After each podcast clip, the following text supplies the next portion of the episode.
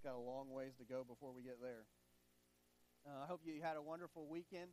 Um, if you missed out on Wednesday night, uh, let me tell you that you missed out on a special time. Um, we had some amazing testimonies of how God has restored some relationships, uh, how He has brought some new brothers and sisters into the family of Christ, um, how He has healed. Um, and then we had an opportunity to just pray shoulder to shoulder with brothers and sisters in Christ. And it was really a special night. So I hope that you will take the opportunity this week um, to come on Wednesday nights um, to be a part of that time as we go before our Lord and Savior and ask Him to do a work in our church and in our lives um, that only He could do um, as we move forward. Um, I also want to make one quick announcement because I have all of your attention right now, and if I make it at the end, you may not hear it. Um, but no matter what your bulletin says, I believe we are having a Awana tonight. Um, so don't not come tonight. Make sure that you show up um, and participate with us as we enjoy that time. Um, so we do have a Awanas tonight. Today we're going to be looking at Mark 4, 26 through 29, if you want to put a thumb there. And we will also be looking at 2 Corinthians 2, 14 through 17. So you can go ahead and be turning to those two spots. Last week we started a new series called Joining God in the Fields. And we looked specifically last week at empty fields. Empty fields are those places where God has gone before us in His Spirit and began to prepare people and places for ministry. And we are to be searching for those areas so that as we do ministry, we may be more fruitful. We may be working in the place that He wants us to work. We talked about the way that we do that is first we act. We know as believers that we have certain things in our lives that we are already supposed to be doing. And so we begin to act upon those things like Paul did. He knew that he was supposed to be taking the gospel to the Gentiles, and so he began to go from town to town, and God was just telling him, No, not here, not here. We also know that we need to be praying. We need to be asking the Lord to open our eyes and to be working in our community and other places so that we may identify those empty fields and go into them. Just as Paul was surely abiding in Christ and praying and asking the Lord to direct his path when God gave him the vision to go to Macedonia.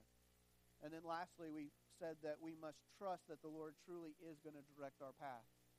That if we obey him and seek him in prayer that he will indeed show us where we need to be doing ministry. He will show us those empty fields just as he showed Paul where he was supposed to do his work. This week we're looking at the second field, the second area of responsibility, second area of ministry for us as a church. And we're calling that sowing the seed. It's those places really everywhere that we go that we are to be sharing the gospel, sharing the testimony with those that we come into contact with. And so that's what we're going to be looking at this morning. Um, I wanted to make a quick note before I read the passages. Normally, when you hear me read a passage, it's out of the ESV version.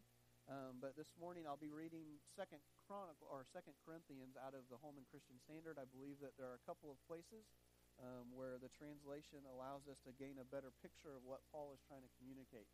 Um, and so, just if it doesn't look like normal, um, that is why. So, if you have found Mark and Second Corinthians, if you would join us as we do every morning in standing to honor the reading of God's Word. We're going to start in Mark 4 26 through 29. This is the overarching message or passage of this series that we we're looking at. In 26, it says, And he said, The kingdom of God is as if a man should scatter seed on the ground. He sleeps and rises night and day, and the seed sprouts and grows. He knows not how. He knows not how. The earth produces by itself first the blade, then the ear, then the full grain in the ear. But when the grain is ripe, at once he puts in the sickle because the harvest has come. And then 2 Corinthians 2 14 through 17. But thanks be to God who always puts us on display in Christ, and through us spreads the aroma of the knowledge of Him in every place. For to God we are the fragrance of Christ among those who are being saved and among those who are perishing.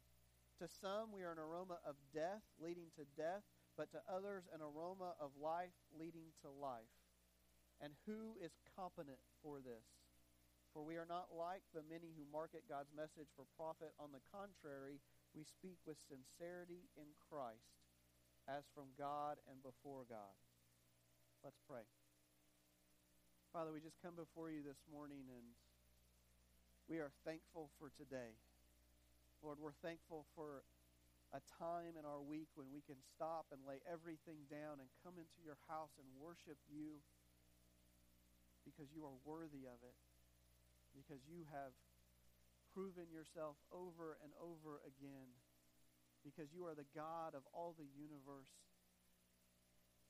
Father, we pray this morning that you would come and be here in our presence. Father, my preaching is nothing if your spirit is not in the word. Lord, our worship is nothing if you are not here abiding in it. Father, our works are weak if you are not with us. And so, Father, we are desperate for you. Lord, we desperately need you to do a work in us and through us to come and be in this place this morning. Father, as we hear your word, help us to apply it to our lives, to not walk away and just make it another week, but really allow it to affect who we are so that we may look more like you. We pray this in the beautiful name of Jesus Christ. Amen. You may be seated. Before we really look at Second Corinthians, I want to take a look really quick and make a side note about the farmer who is in the passage that we're using as kind of a theme for this uh, this whole sermon series. Last week we talked about how the farmer just does what he's supposed to be doing. He's he's been given a task and he knows that he should be doing it. But we also need to understand that he sows because he is a farmer. He doesn't sow because there's something else going on or because someone has told him to do it. It's his occupation, it is who he is. Just as if he were a carpenter, he would go and gather wood and begin to fashion that into the thing that he should be. Just like if he was a blacksmith, he would gather the raw materials that would, he would need and he would stoke the fire. So too the farmer sows because that is who he is. And so the same is true for us. That as believers, we should be sowing the gospel. It should be in the very DNA of who we are. And so, as we talk this morning about shining our light and being salt to the earth, about smelling like Christ, we do that because it should be ingrained in the very DNA, the very being of who we are as new creations in Him. Preaching the gospel, sharing the testimony, sharing the story of what He has done for us should be first nature. It should be on the tips of our tongues at every moment. Because no greater thing has happened in our life than when He saved us from ourselves and from our own sin and from an eternity of suffering. No greater thing has happened to us. And so that should be what is on the tips of our tongues. We are quick to tell the stories of so many other things, and yet we're slow to do that. And so, just as the farmer sows because that's who he is, we so too should sow because we are believers. All right, that's my side note. That's the mini sermon for the day. Let's look at Second Corinthians. That's where we're going to spend most of our time. If we are believers and that's who we're supposed to be, and we're supposed to be about sowing the gospel, what exactly does that look like? And I love some of the pictures that Paul paints here for the Corinthians. He starts off by talking about, in verses 14, that Christ leads us, in the ESV, it's that he leads us in a triumphal procession. In the Holman Christian Standard, which we read, it says he puts us on display. What Christ is, or what, sorry, what Paul is trying to paint a picture of here is the Roman processions the Roman processions that they would have done after battle in victory. They would have gone through and had victory parades through all the towns as they marched back to Rome, and the soldiers would have been in all of their glory. They would have had the captives that they had taken behind them, and there was a purpose behind that. The purpose behind that was for those that supported the, the empire, for those that were glad to be Romans. It was an opportunity to gain pride in what they were a part of. It was an encouragement to continue the work of the kingdom, of the empire. It was an opportunity to encourage them to go on and do more. It was also an opportunity for them to feel safe because they knew the strength of who supported them and who they were under. But it also had another purpose. It was also a message to those that would think to rebel against the Roman Empire. It was a reminder to those that stood in the way of the Romans that we are powerful, and if you choose to test us, we will take you out. And there could be little doubt of that during those processions. And so, too, Christ has saved us. He has taken over our lives. He has made himself Lord. We have made him Lord in our life. And so, too, he puts us on display in the place that we are, in the time that we are, to accomplish things for his glory. It's so that we might shine for those that are around us, so that we might be an encouragement to those around us. In Matthew 5:13 through 16, he gives a very simple picture that we all know, or most of us probably know. It says, You are the salt of the earth, but if the salt loses its saltiness, how can it be made salty again? It is no longer good for anything except for to be thrown out and trampled underfoot. You are the light of the world. A town built on a hill cannot be hidden. Neither do people light a lamp and put it under a bowl. Instead, they put it on its stand, and it gives light to everyone in the house. In the same way, let your light shine before others, that they may see your good deeds and glorify your Father in heaven. Christ expects us to live our life in such a way that when people look at us, they see Him. This doesn't mean that we go around and we gloat about all that is going on in our lives, but it, it does mean that we tell the honest story of who He is and what He has accomplished. And we've talked we talked a little bit about last week and we're going to talk about in the weeks ahead that in these different fields there are some of us that are called into different ministries. There are some of us that are being gifted in different ways. But the reality is is that in this way, in this ministry, in this field, we are all called to participate in the sowing of seed. We are all salt. We are all light. If you have been made new in him, then you cannot hide what he has done in your life. Cannot try to put that in the back corner. It must be forefront in your life. So Paul says that we're on display. He goes on to make another note farther down in 15. He says, We are the aroma of Christ. I called this title Smelling Good for God. For me, it was an immediate picture of food. You might have picked up on that I like that a little bit. But for me, it was a it was a picture of Sunday mornings. Growing up, um, I recall, and even as an adult, I, I do this when we go over to my mom's. But you would, I would get done with Sunday morning worship. We would go home, and I may not be hungry yet. My mind would be on other things. I may be exhausted, whatever it may be, but I, I wouldn't be hungry yet. And I would go home, and I would get out of the car, and as soon as my foot hit the porch, I would smell the roast. Oh, there's not much better meal than roast onions, potatoes, carrots, and all of that smell is wafting out of the house. And if I was lucky, it was intermixed with chocolate chip cookies. And I just was like, okay, I wasn't hungry before, but now that has changed. And I wanted to rip the door down. And inevitably, I got inside, and mom's like, give me 15 minutes. And I'm like, no! 15 minutes is an eternity. I want to eat now. For some of you, it's walking past a Mexican restaurant, and all of a sudden the car turns in. We were at Bass Pro the other day. This some of you men will identify with this, and maybe the women. We were at Bass Pro and we walked outside. We'd already made plans for lunch. We knew where we wanted to go, and this dude had set up a food shack and he was smoking ribs and pulled pork outside. And I was like, uh, I'm not so sure about our plans for lunch anymore because that smoke smell hits your nostrils, and you're like, I want that. And Paul does the same thing here. He says that smell, that aroma, that sensation that you can identify, it is the same thing that should be happening with us as believers to unbelievers. They should be around us and they should sense that something is different.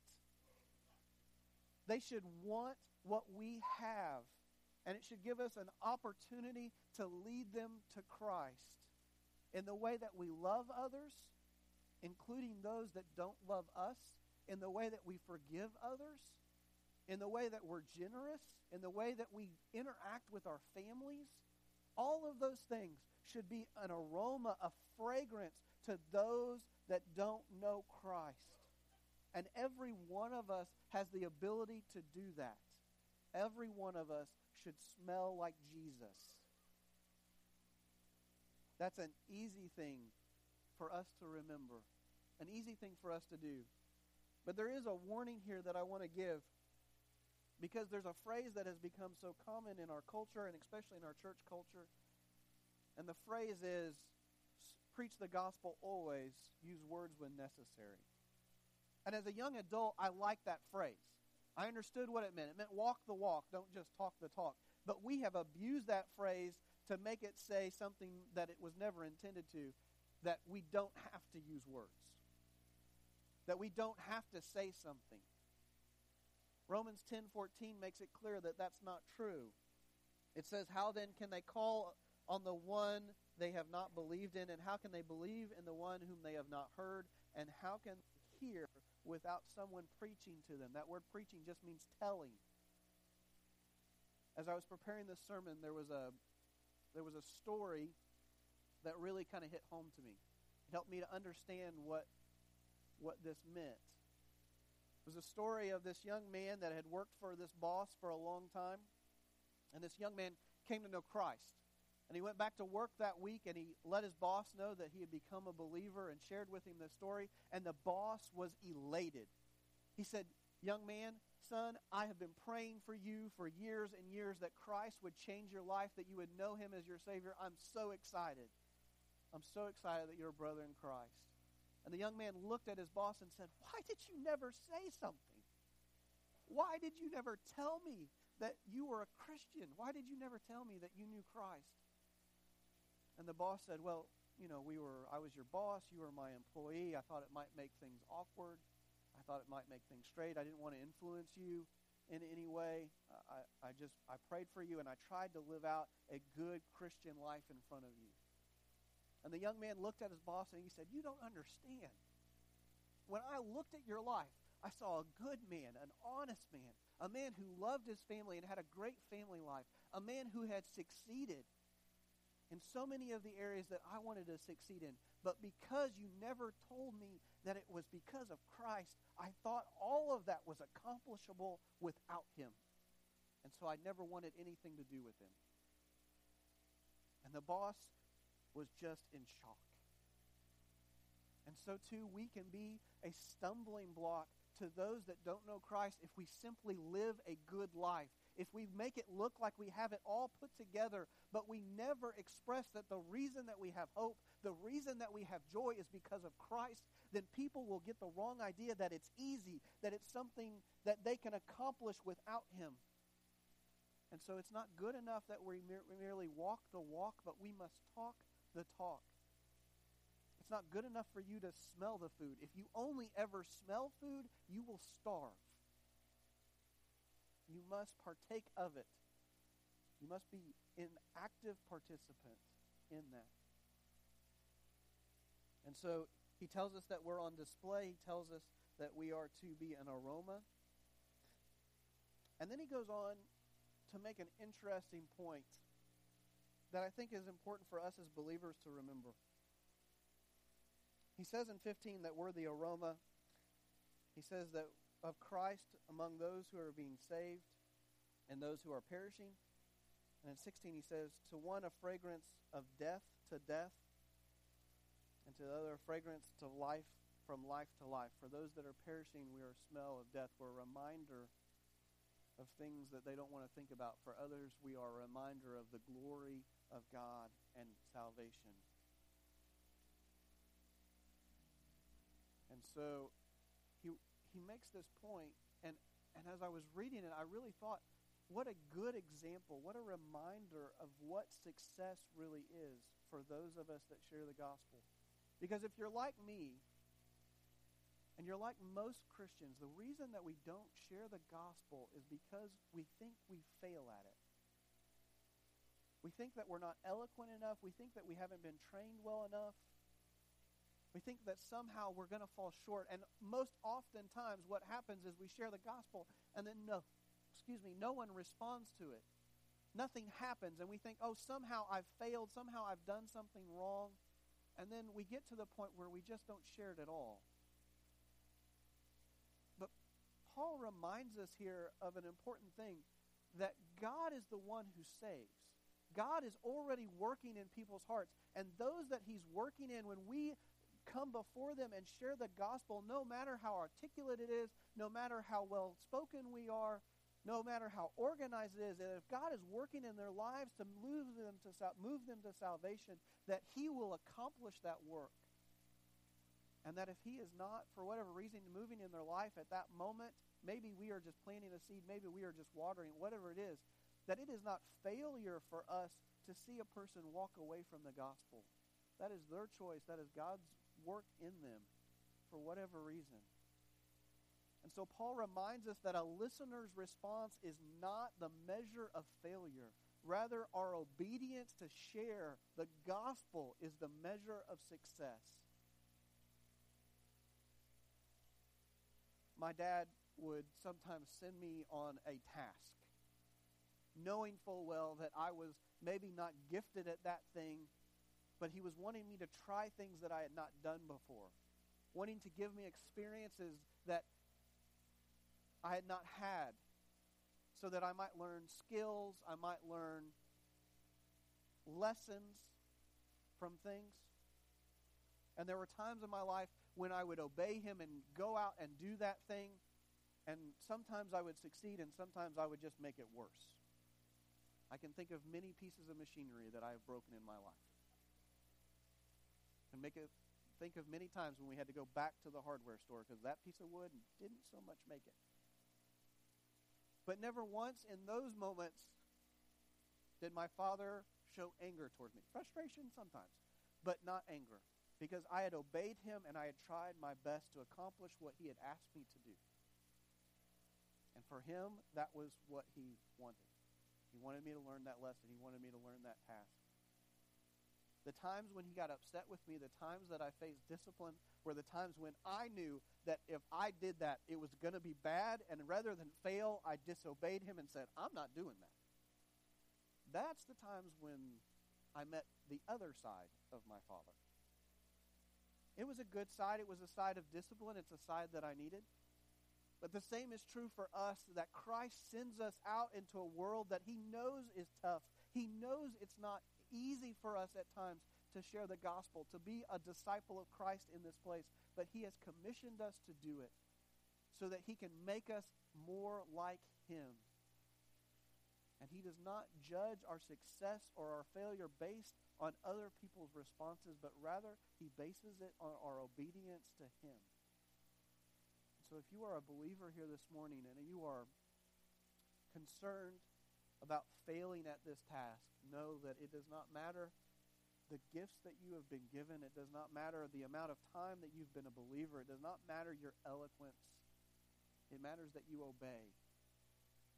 The other story that I love to think about with this is the story of the Samaritan woman. She meets Jesus at a well. He tells her all about her life.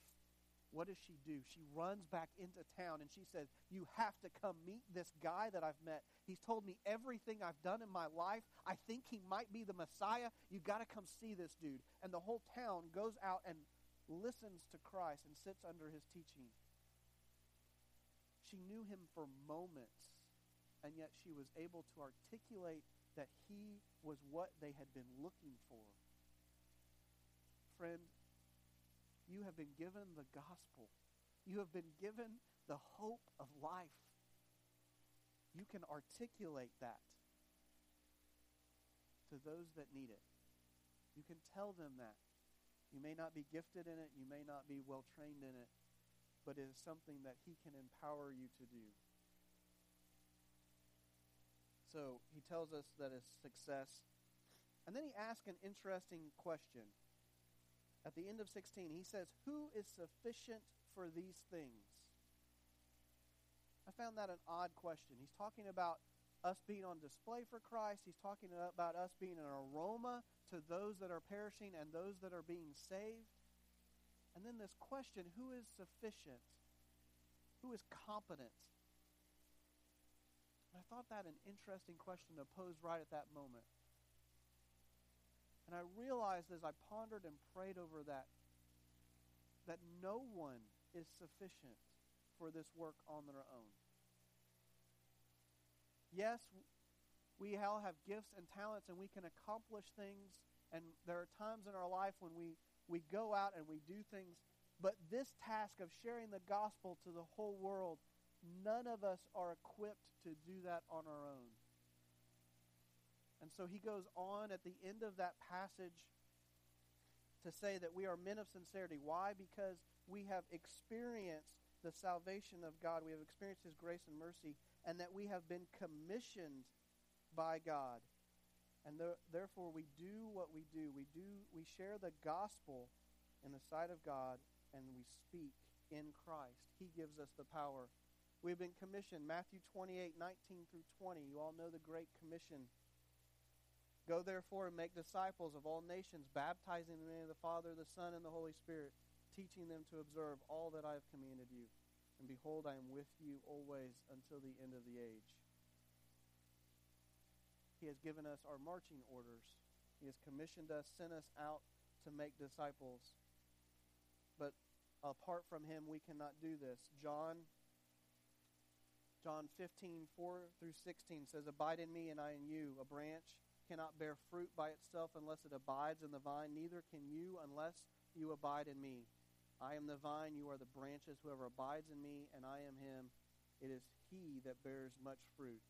From apart from me, you can do nothing. Friends, if we are to accomplish this task of bringing the gospel to all those who need it, to bringing the gospel to this place to this town of Vandalia and to the surrounding area, then we must go to him in prayer. We must abide in him and trust that he will see that through in us. Because if we choose to act on our own, we will fall short of the goal that we have. We will fall short of the task that he has put in front of us. So, how does this look? If we're to be on display for him, if we are to smell like Christ, and be able to spread the gospel to those that need it, what does that look like practically? How do we do this? First, we must pray for the lost and for those who are working in those fields. We must pray for those who we know who desperately need Christ, for those who have no hope. I've shared this, I think, several times on Wednesday night. I don't know that I've shared it on Sunday morning, but years and years we prayed for my grandfather that he would come to know Christ. And there were times when I just didn't think that it was going to happen, and I, my faith faltered in that area. And then something would renew it, and we prayed and we prayed and we prayed, and we never gave up hope that God would do a work in his life. And praise be to God that at the age of 84, that man saw the light. Christ saved him, and I got to see him baptized. What what a crazy thing. And then he's coming to me and he goes, Did you know the Bible said this? Did you know the Bible said this? And I'm like, Why, yes, I did. I'm so excited for you. And for him to see his family in a new light because he had accepted Christ and now he realized what we had been talking about, why we had done the things we had done. And then he got on to me because I came back from Madagascar. it was like, What are you doing back? You got to share the gospel. It's like, Yeah, I know. I got to get married first. It'll be okay. What an amazing time that was. And so maybe you too have someone in your life that you have prayed for and prayed for and prayed for. Friend, don't give up. Don't give up. Christ still has a plan for their life. We must also pray for the lost, for those that are all over the world, including right here in our city, that are doing work for the gospel we've been doing that on Wednesday night. And that includes praying for each other. We're all workers in this field. What else does it look like? It also looks like training sowers. Now, I know earlier I said you don't need training, and that's absolutely true. You do not need training to share the gospel. If you have are born again believer, your testimony is enough to lead someone to Christ. That being said, it is nice to have preparation. There's nothing sinful about studying how to better share and how to better articulate the gospel. And so this year is my my plan um, for me to gather a group a group of people together and for us to find um, ways to train us as a family of God. And it is my hope that all of us will participate in some sort of training for us to better be able to go into a lost and dying word and share, world and share with them the hope of the gospel. So I hope that you will begin to pray about that and begin to look for that. Next, we must share.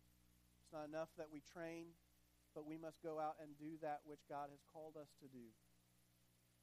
That means we must make it a goal and a commitment to do that in our lives. For some of you, it's very it would it may be just a very simple commitment of one person this year. One person this year I'm going to share the gospel with. I'm going to pray for them. I'm going to invite them over their home. I'm going to be intentional and I'm going to share the gospel for them. For some of you, maybe that can be more. Maybe it can be once a month, once a week, once a day. But make a commitment to yourself and to the Lord that I am going to make it my point to share the gospel. There's other ways that we can do this. There'll be other opportunities, I hope, in the future for us to go on missions and to be able to share the gospel in other places than this, but this is our field, and so this is where our primary focus should be. And so I hope that you'll make that commitment as well. And then lastly, we can do this by giving. Very few of us are going to be called to go other places and share the gospel. Very few of us are probably going to be called to go to the ends of the earth or maybe even St. Louis or Kansas City to plant a new church. Most of us are going to be called to do work right here, and that is valuable work that needs to be done. We could not go other places if it was not for the majority of us staying put. But that also means that we have a responsibility to hold this end of the rope, to support those people through prayer, to support those people through giving, whether it be through Lottie Moon for the International Mission Board or Annie Armstrong near Easter or through various other ways that may present themselves throughout the year. But all of us have a responsibility to be a part of all of these things. We can't say, oh, I give, and therefore I won't share. And we can't say, I share, therefore I won't give. We have to be invested in all of it together. Because if one of us lets go of the rope, we all suffer. If one of us chooses to say, I can't be a part of that, then the kingdom is slowed down by that. And so I challenge you this morning. What is God speaking into your heart? Who are you to be an aroma of Christ to? How are you smelling like Jesus as you go into your workplace, as you go around to your friends and to your family? And more than that, are you using words to help them to understand that the reason that you are the way that you are, the reason you have a hope and a joy in your life that they can't understand is because of Christ? So as I ask the praise team to come up and we go into a time of response, I don't know how the Lord is speaking to you this morning. Maybe you're here and you have never given your life to Christ. You don't have that hope. You don't have that joy. You don't have any idea what we're talking about when we say smell like Christ. That just sounds like a funny phrase. Friend, today is the day of salvation. Christ loves you. He died on the cross to pay for the mistakes that you made so that he could bring you into a right relationship with God the Father, your creator, so that you could live an eternal life in paradise. And he desires this morning for you to know him and to know that hope, to know that joy. Maybe you're here this morning, you've been a believer for a long time, but you've always been scared, you've always been slow to share the gospel with those you come into contact with. Friend, we have a responsibility. Just like we've talked about before, that if you see your child reaching for a hot stove, you have a responsibility to yell at them, to go get them, to save them from that harm. So, too, we have a responsibility to those that we know that don't know Christ to yell and to reach out to them. Will you allow God to do that through you this morning? Will you make that commitment that this is a field that I'm going to be a part of? This is a work that I'm going to do. And allow God to speak into your life this morning about how he desires you to do that.